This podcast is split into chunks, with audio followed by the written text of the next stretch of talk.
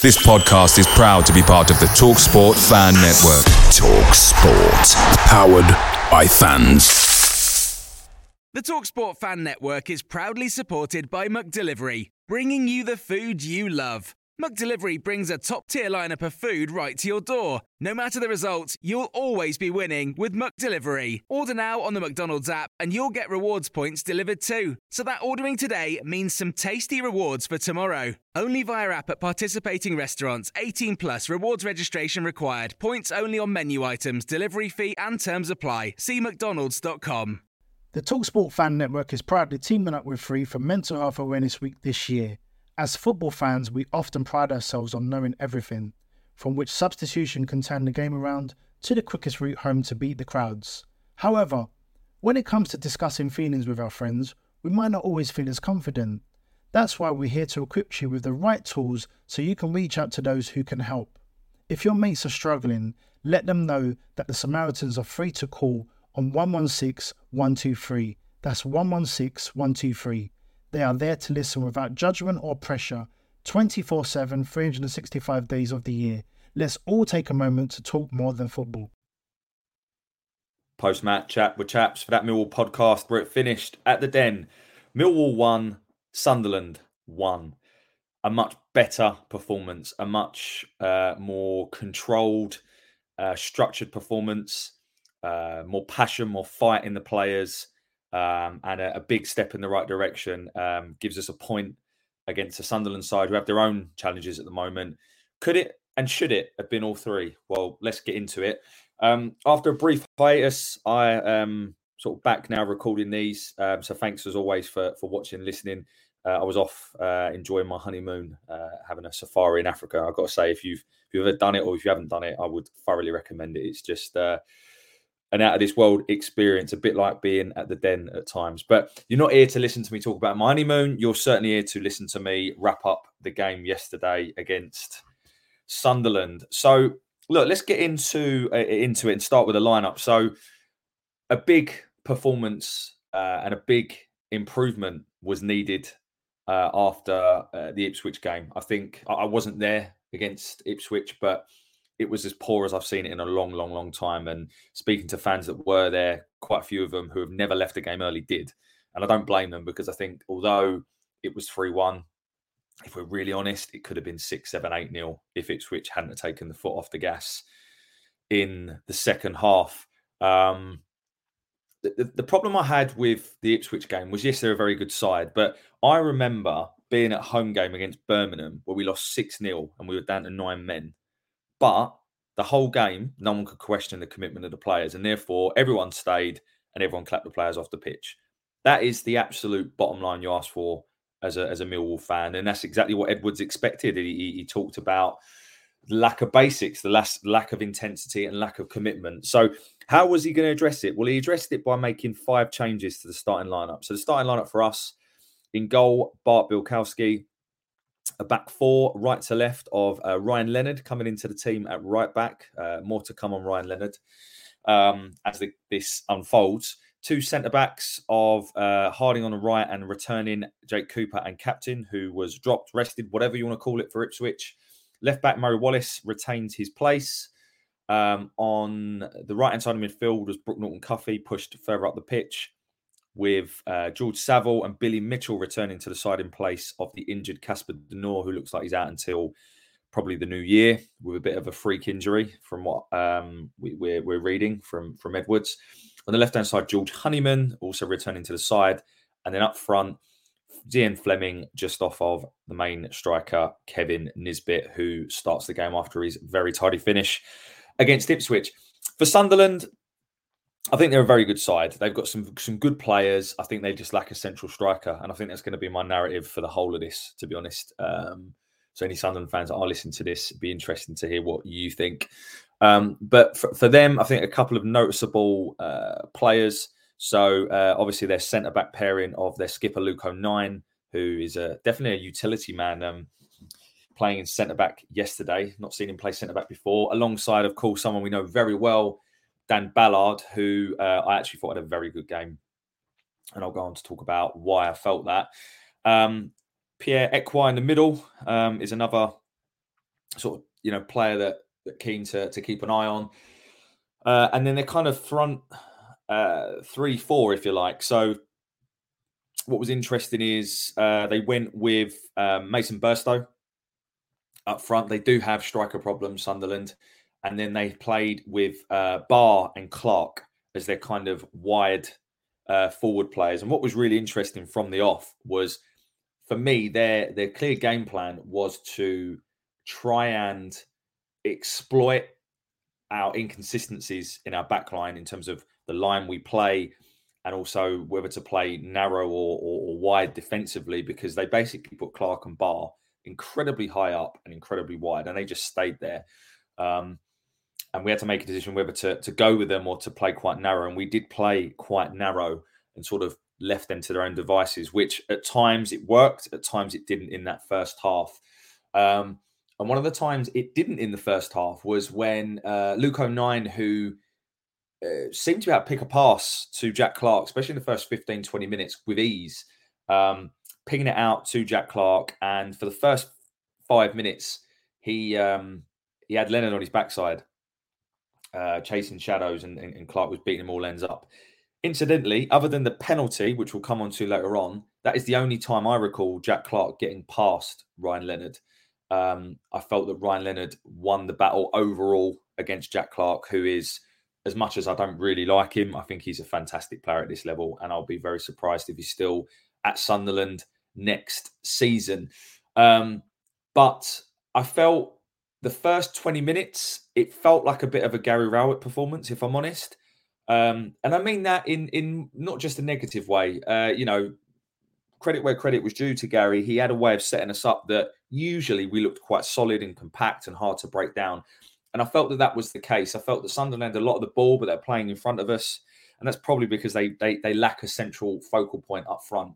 Um, and I think one of the biggest sort of things I observed in the first half, which was a bit of a nothing game for the first 30, 40 minutes, to be honest, um, was they always seem to have options and players available, whether that be the two wide players that I referred to or whether that be just the movement.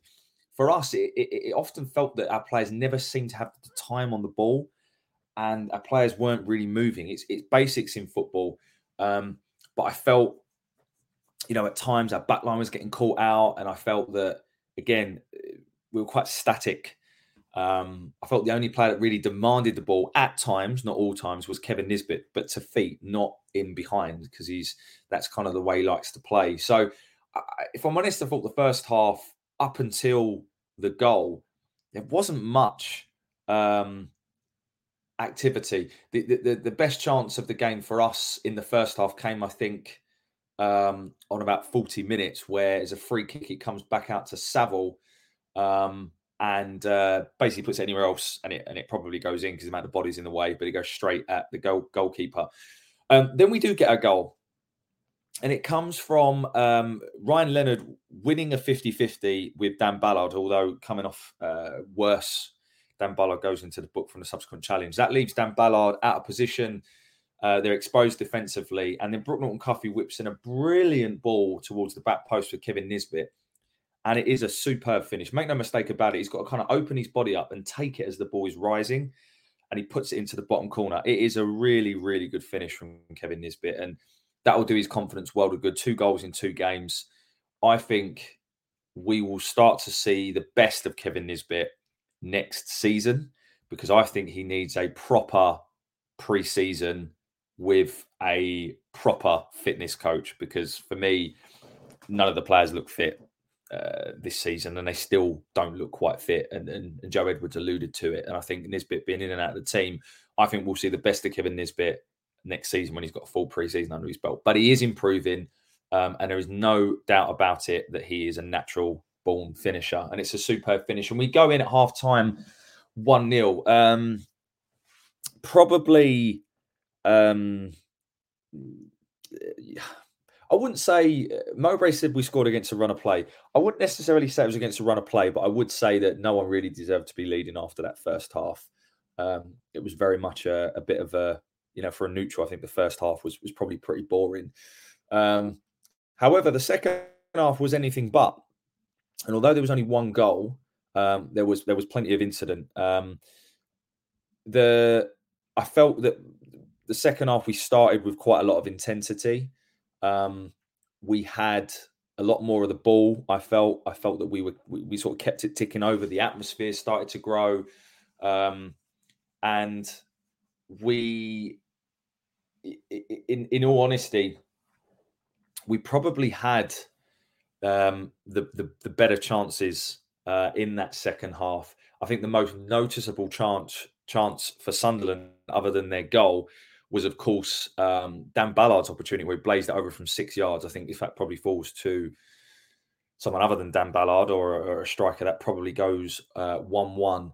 But um, the game, I have to say, the second half from a neutral was probably quite enjoyable. It was quite end to end at times. I felt that when they brought their subs on, and again, you know, having the ability to bring on a trio of substitutions, uh, as much as we don't like Alex Pritchard um, and Bradley Dack, uh, you know, for 20, 30 minutes in this league, they are very, very good players. And, and Patrick Roberts always seems to give us a bit of a run around. And I think, you know, I counted five times where he, he beat Murray when he came on. I felt the subs really gave them something when they came on. And um, I felt that, you know, a goal was probably coming. However, before the goal comes, we should make it 2 0. Um, we had uh, a couple of opportunities, both fall into Bradshaw. One of them um, was uh, created by uh, Ryan Longman, who I thought actually was very good when he came on. Um, he uh, creates something out of nothing, puts the ball into the box. It's a super nice little sort of uh, attempt by Bradshaw, but it's a very, very good save from um, is it Patterson or Palmer, their keeper? I always get them mixed up. Uh, from their keeper, good save. And then to me, the best chance created by um, the uh, impressive uh, Watmore again, who came on. Um, Watmore, thing that frustrates me with Watmore is his fitness. I mean, he's just never fit. And when he is fit and he starts games, he doesn't necessarily impact the game the way he does when he comes on as a sub. I thought he was very, very good, industrious, full of running, creativity, and it's him who creates uh, a one-on-one opening for Bradshaw. And the keeper comes out, and you've got to give credit to the keeper, but Bradshaw needs to have enough guile to either lift over the keeper or go round him because the keeper had kind of already committed. Um, and we could be 2 0 and we could be, uh, I, think 2 0 and, and, the Sunderland team would have would have definitely um, not crumbled, but I don't think they'd have found a way to get back into it. We don't take that chance. And then, um, incidentally, I think it was around the 66th minute, so going slightly back in time. Uh, Jack Clarke, who could and should, in my opinion, have been sent off for uh, a second booking after a tug back. I think it was on Ryan Leonard. Um, actually, what happens is, is Saville gets booked for complaining that Clarke isn't being booked. Um, and the problem I have with that is, listen, don't get me wrong. If I am refereeing a game, am I giving out bookings for all of the things that the referee gave a booking out for yesterday? No, I'm not. But you have to be consistent. And my problem is with this referee is that for him to have been consistent, he would have shown Jack Clarke a second yellow for that. And he'd have got sent off. The amount of times our players got booked for similar things or for dissent I think Watmore gets booked for a very similar tug um, much later on in the second half. So you're just looking for consistency from the ref. And I, I, hate blaming referees. You know, I think for those of you that listen to me do this, I, I do try to show a more pragmatic approach. Um, but for me, the referee's got that wrong. And uh, unfortunately for us, that, that changes the complexion of the game because Jack Clarke shouldn't be on the pitch. Therefore, Jack Clarke wouldn't win a penalty, and therefore, Jack Clarke wouldn't have scored the subsequent penalty. So, um, in terms of that, in terms of the penalty, uh, again, the only other time that Jack Clarke gets past Ryan Leonard, he gets past Ryan Leonard, he runs into the box, and then you see a challenge come in from behind from Ryan Leonard, um, a big appeal, and the referee sh- uh, points straight to the penalty spot. My personal take on the penalty is this: in real time, I thought it was a penalty from my from where I was having seen it back from uh, uh, multiple angles, again, for me, if I'm refereeing that game, I'm biased.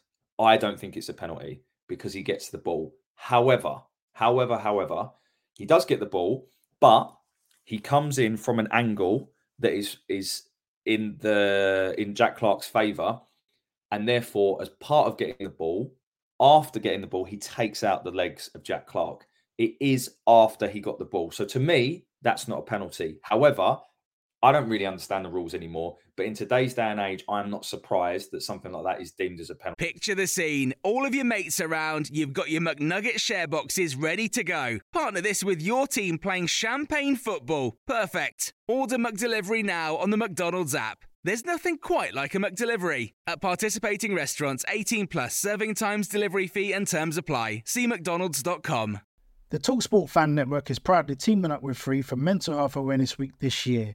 As football fans, we often pride ourselves on knowing everything, from which substitution can turn the game around to the quickest route home to beat the crowds.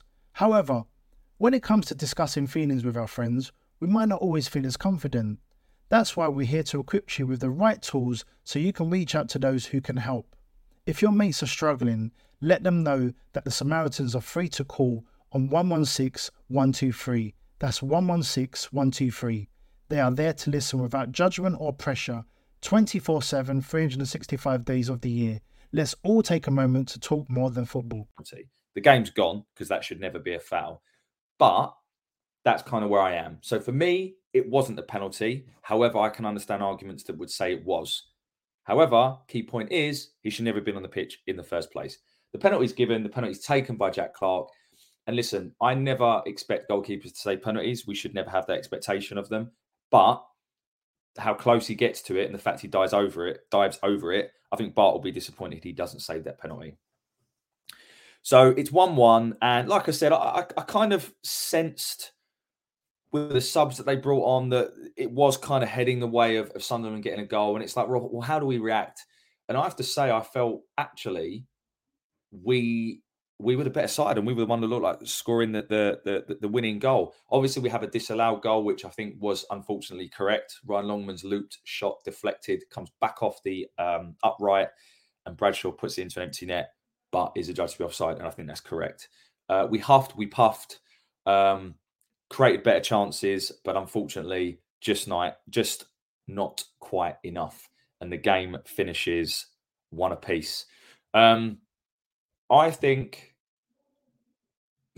maybe a fair result, but when you take into consideration the penalty and all the things I said about that and about Jack Clarke, I think we're we're hard done by to not walk away with three points. And again, that's me trying to be as unbiased as I can. Um, I think Sunderland are a good side. Um, I don't think they're a top six side, if I'm being honest. Maybe if they had a Ross Stewart, that obviously they don't anymore, a central striker. Um, they got some good players, and and what was really interesting is I always look at uh, you know other fans uh, forums and and you know see what they say after the game, and obviously always listen to the opposition manager. Um, and what's quite evident just from watching those two things is there's a lot of pressure on Tony Mowbray at the moment. Um, and all I can say for any Sunderland fans listening to this is, I think you're a central striker away from being a, a very good side and potentially a top six side. I, I, don't really see much else wrong. I think that Dan Ballard was unfortunately for us, very good yesterday. The amount of uh, first ball contacts he won, every single ball we put into the box, Ballard was there. He is able, I feel he's improved his game in terms of bringing the ball out and being able to pick a pass. He was assured he didn't let the occasion get the better of him coming back to his former club. In actual fact, he actually went through quite a few of our players, which, as a Sunderland fan, that's what I want to see. Someone who's not phased about going back to his old club. Um, so I felt you did have a, a, clear tactic trying to implement with your two wide players. I felt Jack Clarke.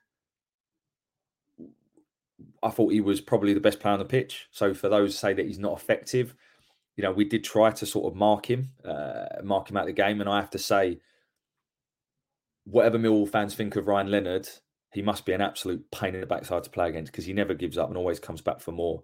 Um, so, you know, and to have the substitutions that you've got, I think the weak link was Mason Burstow, who looked a bit lost up there on his own. I think you've got a better striker, I think you're a good side. So look, Sunderland fans, I'm not quite seeing what you're seeing in terms of wanting Mowbray out. I've always liked Tony Mowbray. I think he's a very good manager and a very good coach. And um, in another time, in another in another life, I'd have loved to have seen him down at Millwall. So look, I think um, that's my take on Sunderland. I think what I would say for us is it was much better. I felt the players were more together. Coincidentally, we do then take the opportunity, Cooper Saville, to get in the referee's ear, and every time we did, they, we get booked. Whereas this, it's just as well because in all the previous games they wouldn't have been booked for that. Um, but I felt there, there was more intensity. I felt there was more togetherness from the group, a much more sh- a structured performance. There was elements of Gary Rowett in that performance. Uh, you know, you might not want to hear it, but there was. Um, but I felt there was a little bit more attacking quality and just a little bit more fight in the players. So it was definitely a step in the right direction.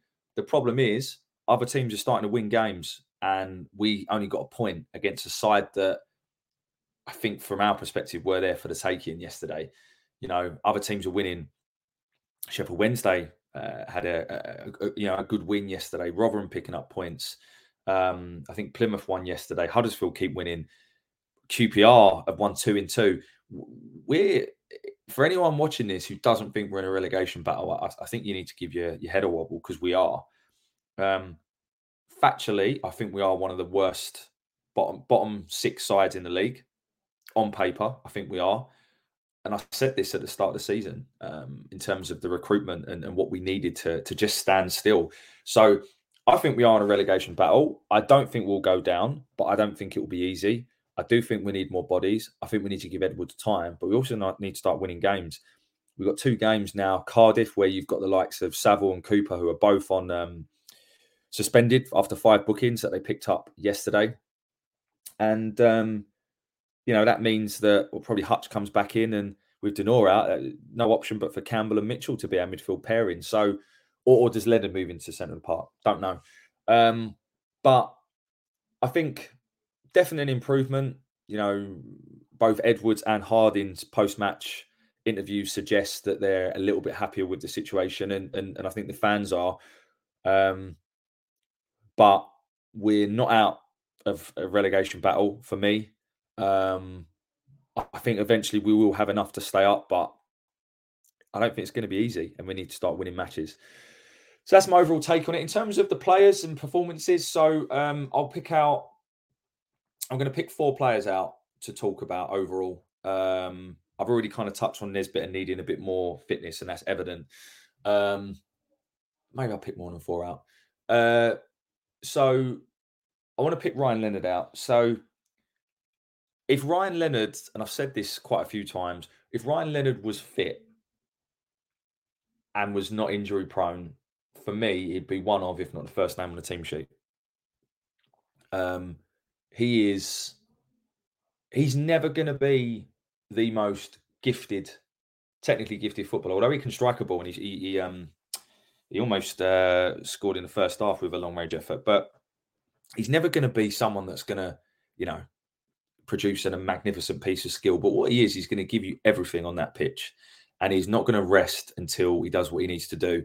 He is very, very quick over 5, 10, 15 yards.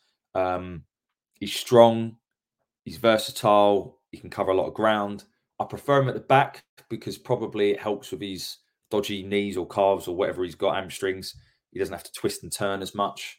Um, I think he's brilliant. And I think if he was a couple of years younger and not injury prone, he'd be a Premier League player. Just my opinion. Um, I thought he was excellent yesterday, other than giving away a harsh penalty. Um, because he gave away the penalty, I'm going to give my man of the match to someone else who actually got the official man of the match, which was, was broadcast on the screen. I've never seen that before, which was Brooke Norton Cuffy. He was our only player for me that, again, I talked about it looking quite tight and sort of us, our players not having a lot of time on the ball. He was the only player yesterday I felt could get him out of those situations just by beating a man. Um, and he's the only player that had more than one successful dribble attempt in the team. He had three, which just says a lot about our ability to have ball carriers in our team, which is why we don't have the athleticism that other teams have. And we've talked about that. Every other team seems to have it. We don't. And that's because the recruitment that was done under the previous regime was set up to basically play one way, which was not to have those types of players. So I thought he was really good yesterday. It was a great cross um, for the goal. Uh, obviously, Nisbet has still a lot to do, but it was a great cross for the goal. Um, and his overall game, I thought, was was brilliant. Um, so Brooke Norton-Cuffy, man of the match for me. Returning Billy Mitchell, I thought was okay. I don't think it's one of his best games, but you have to take into consideration it is a returning game. He'd be eager to impress. And I think he probably just needs now a bit of a run of games. We'll probably start to see the Billy Mitchell of old. But I wouldn't say I was massively impressed yesterday, but I think it's it's fair to to caveat that. Um, thought Murray Wallace was a bit better, but in context of the last few games, for me, we do need to be looking at another left back, whether that is if we can get Joe Bryan, you know, stop taking photography lessons and and trying every single coffee shop in London and actually getting him on the pitch. Whether that's we need to sign someone else, because um, quite clearly Malachi is not in Edwards' plans at the moment. Love Murray Wallace, but um, sometimes things run their natural course, and I think that's happened with Murray Wallace. I think it's probably happened with another a couple of other players, including Mr. Hutchinson. Um, and then the other player I want to sort of uh, pull out is uh, Zian Flemming. Um, I, I'm I'm really divided. So what I would say is Zian Flemming's form is not good, and for me, he's not contributing enough. But what I would say is he quite clearly has a lot of ability, and we need to find a way of getting him to produce that ability on the pitch because he's the type of player that will win games of football on his own because he did last season. So for me, he still starts, but I want to caveat that I feel his form is not good enough. He looked a bit more interested yesterday, um, but he's got to start producing very, very soon, or otherwise, SA come into the team who is not really getting any minutes. Which, again, what does that tell us? Um, we made quite a few subs around the 60 minute mark, which is a very Rowett thing to do. And again, to me, what that tells me is A, Edwards doesn't know his first 11 yet. And B, the players aren't fit enough to play 90 minutes. And the likes of Watmore can come on for 20, 30 minutes. Emakhu, although he didn't come on yesterday, 20, 30 minutes and impact the game. But for whatever reason, we're just not fit enough to last the whole game. And that's a real concern for me. And that's why I say I think, you know, Edwards does need to be given time. This group of players with a few more Edwards style players and a proper pre-season, because as I said many times, the players were not fit. I think you'll see a very, very different side. And I think we all need to buy into Edwards. We all knew it was going to take time. My only concern is we have to start winning because otherwise we're not going to be in the championship next season. And you might laugh at this and go, have a laugh, mate. We're going to be fine. Well, I think it's only four points now, four, or five points. So, and does that change our recruitment strategy in Jan- January? Does it become a rather than building for the long term, we bring in loan players basically to, to keep us in the league, and then we go in the summer. Um, I don't know, but all I know is is this squad is set up to play one way, which was for Rowett to essentially, and Rowett and Aldridge need to take responsibility for the recruitment, both of them.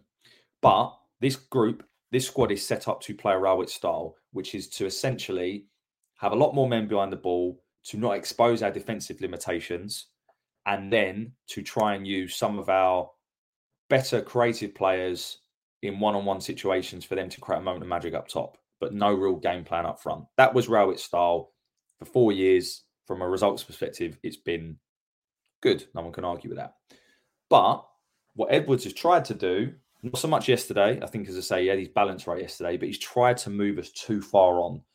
And I think he's learning and uh, he's realizing that the players just aren't capable when they're used to playing this style of football to go all the way up here on the scale. So he's trying to bring them back in here, and then maybe when he gets more more sort of some of his players, he can move them back this way a little bit.